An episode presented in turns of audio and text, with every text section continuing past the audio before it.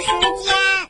在今晚的小喇叭抱抱熊故事时间里，我先要给小朋友们讲著名儿童文学作家葛翠琳奶奶为小朋友们写的民间故事《野葡萄》。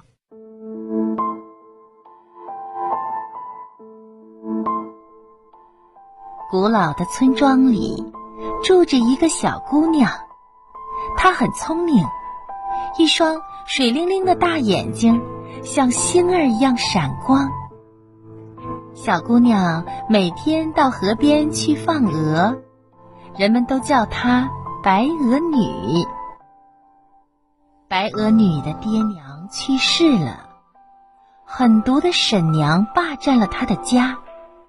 婶娘白天让白鹅女去放鹅，夜里就让她睡在河边的大柳树下。可爱的白鹅把翅膀盖在小姑娘的身上，守护着她。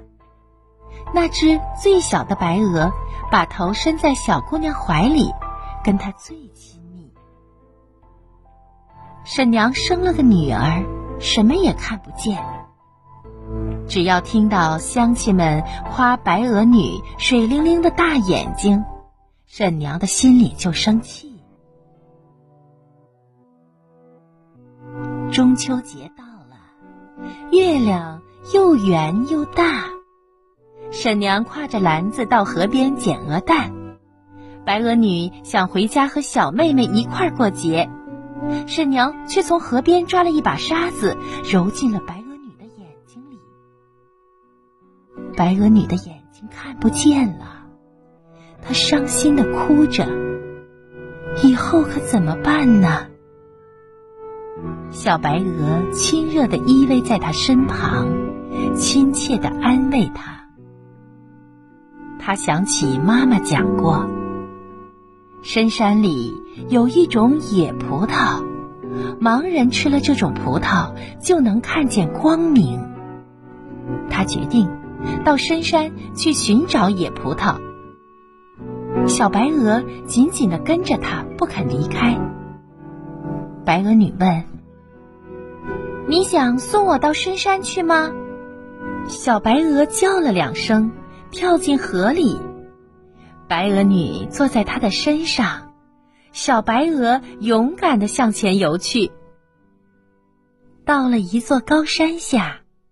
白鹅女拍拍小白鹅说：“谢谢你好伙伴，我要到深山里去找野葡萄了，你回家吧。”他们依依不舍的分别了。山上满是怪石头，刺吉利。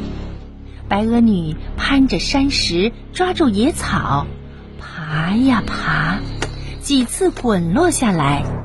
手上出了血，身上满是伤，但她不灰心，继续往上爬。在一棵大树下，白鹅女听到野兽的叫声，她急忙爬上树。一只大熊从树下跑过去了，白鹅女从树上滑下来，摸索着继续往前爬。前边是悬崖。白鹅女看不见，两手一扑，跌进了深谷。山崖上一根粗藤接住了白鹅女，她抓住藤蔓，向周围摸索着。一串清凉的圆珠儿触碰到她的脸，这是什么东西呀？白鹅女摘下一颗，放进嘴里。又香又甜。白鹅女吃着野果子，忽然她的眼睛明亮了，他看见满山崖的野葡萄闪闪发光。白鹅女快活地唱着歌儿，用藤蔓编了个篮子，装了满满一篮子野葡萄，准备带回去。白鹅女顺着长藤爬到了谷底，伴随着一阵风，奔过来一群野兽，紧接着天上飞来各种各样的鸟。白鹅女觉得很奇怪。这时，山神老人走到她面前，亲切地说：“欢迎你，在这百兽朝山、群鸟相聚的日子，到我这里来做客。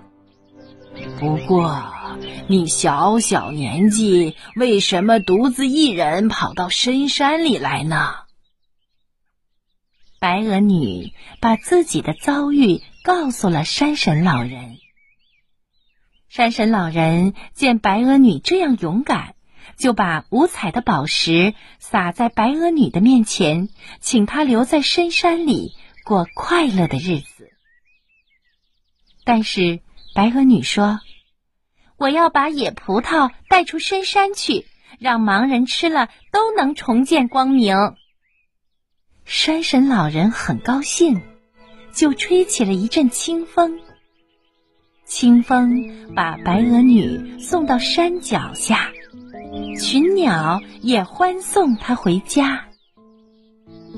白鹅女走过田野，把野葡萄捧给双目失明的农夫吃。老伯伯的两只眼睛明亮了，他望见了天边的朝霞，高高兴兴地种地去了。白鹅女来到辽阔的草原，把野葡萄捧给双目失明的小牧童吃。小牧童的眼睛也变得明亮起来，他看见了遍地的野花和飞舞的彩蝶，快活的去放羊了。白鹅女走了很长的路，把盲艺人从泥泞的路上领出来。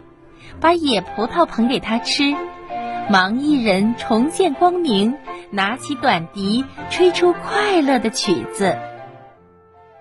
白鹅女回到家乡，把野葡萄捧给小妹妹吃，小妹妹吃下野葡萄，眼睛就明亮了，她高兴地抱住姐姐，唱起快乐的歌儿。白鹅女继续往前走。她让许多盲人重见了光明。